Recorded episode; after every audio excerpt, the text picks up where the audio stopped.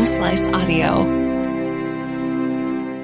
From the Home Slice News Center, this is the Daily Slice for Thursday, December 7th, 2023. I'm D. Ray Knight. This is what's going on. The City Council will delay two resolutions regarding changes in water utility rates until the next council meeting. Council members say they want to ensure the public has enough time to review the pertinent water rate study, calling for rate increases. The primary focus of the discussion was a resolution which aims to amend the rates for water and water reclamation utilities for the years 2024 through 2028. The Public Works Department says the change is seen as crucial for the city to cover its operational and maintenance expenses and to fund capital improvements.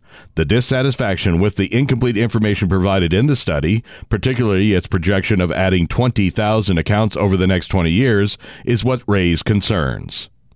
We have more information about a man arrested in Sturgis after an international manhunt. Amy Rose has the details. New details are emerging about the case of a man who was arrested in Sturgis after an international manhunt that started with an Amber Alert out of Canada back in August. Authorities found Benjamin Moore at a Sturgis area campground with his common law wife and two children. Investigators also found child pornography. A couple who are regulars at the Sturgis Motorcycle Rally reported the family after noticing the kids were the ones featured in an Amber Alert. Under a plea deal reached with prosecutors, Moore plans to plead guilty to child porn and faces up to 10 years in prison. In news from the nation and the world, Israeli forces struck the southern Gaza town of Rafah twice overnight, sowing fear in one of the last places where civilians can seek refuge. Israel has widened its offensive against Hamas from the devastated north to southern areas already packed with displaced people. United Nations officials say there are no safe places in Gaza. Heavy fighting in and around the southern city of Khan Yunis has displaced tens of thousands of people and cut most of Gaza off from deliveries of food, water, and other vital aid.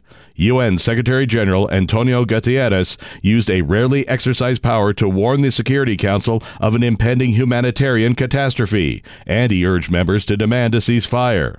The United States appeared likely to block any such effort. The fourth GOP presidential debate was last night.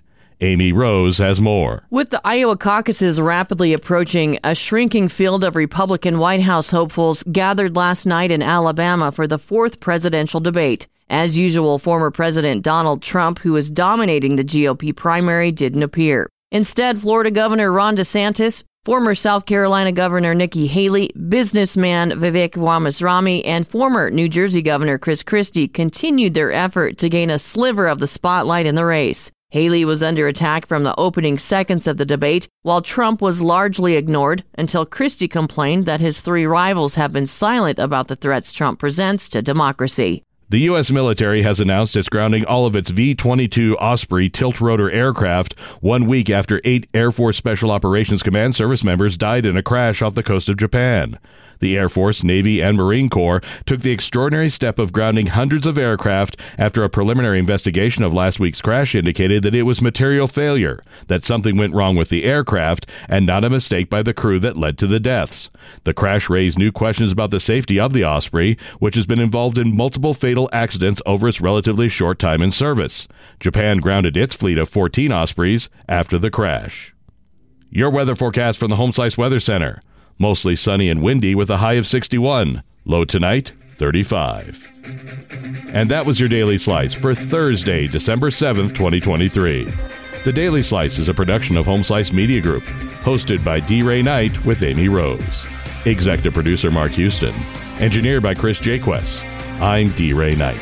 Have a great day.